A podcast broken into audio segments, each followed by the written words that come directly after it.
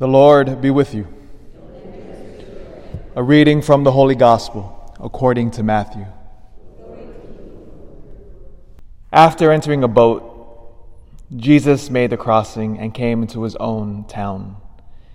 And there people brought to him a paralytic lying on a stretcher. When Jesus saw their faith, he said to the paralytic, Courage, child, your sins are forgiven. At that, some of the scribes said to themselves, This man is blaspheming. Jesus knew what they were thinking and said, Why do you harbor evil thoughts? Which is easier to say, Your sins are forgiven, or to say, Rise and walk? But that you may know that the Son of Man has authority on earth to forgive sins. He then said to the paralytic, Rise, pick up your stretcher, and go home. He rose and went home. When the crowd saw this, they were struck with awe and glorified God who had given such authority to men. The Gospel of the Lord.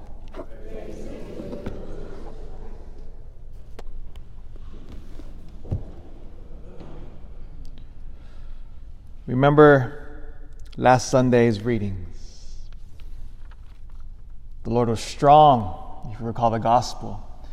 It began with If anyone of you loves mother or father more than me, you are not worthy of me.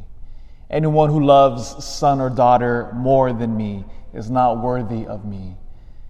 Unless you pick up your cross and follow after me, you are not worthy the strongness of our Lord here.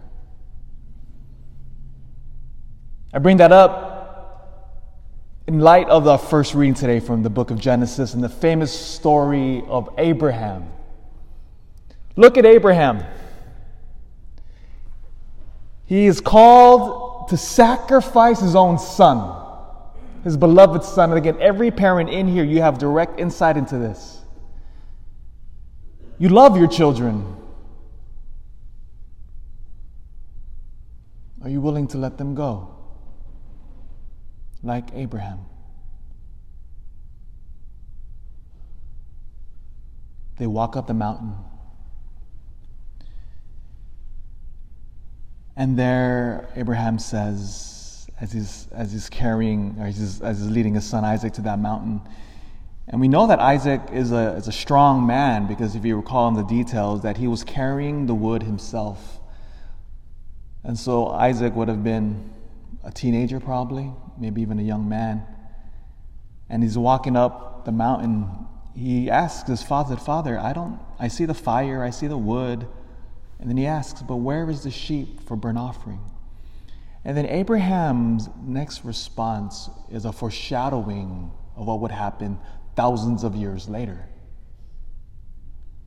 He says, Listen, God Himself will provide the sheep for the burnt offering.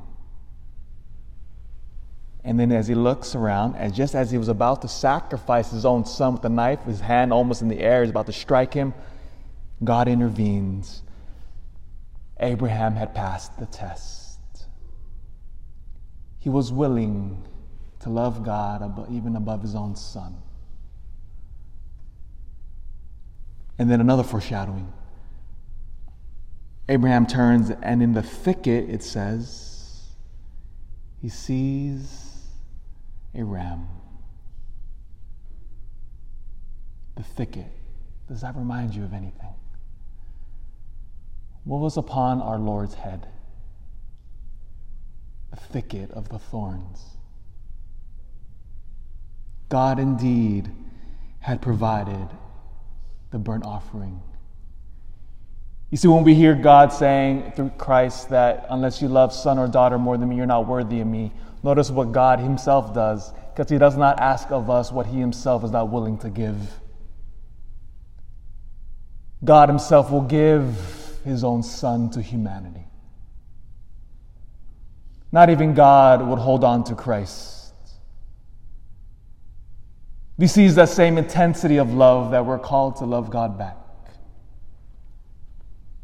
And it requires transformation of the heart, a letting go, and a trusting that our Father will always provide. Abraham understood this, and so did Christ.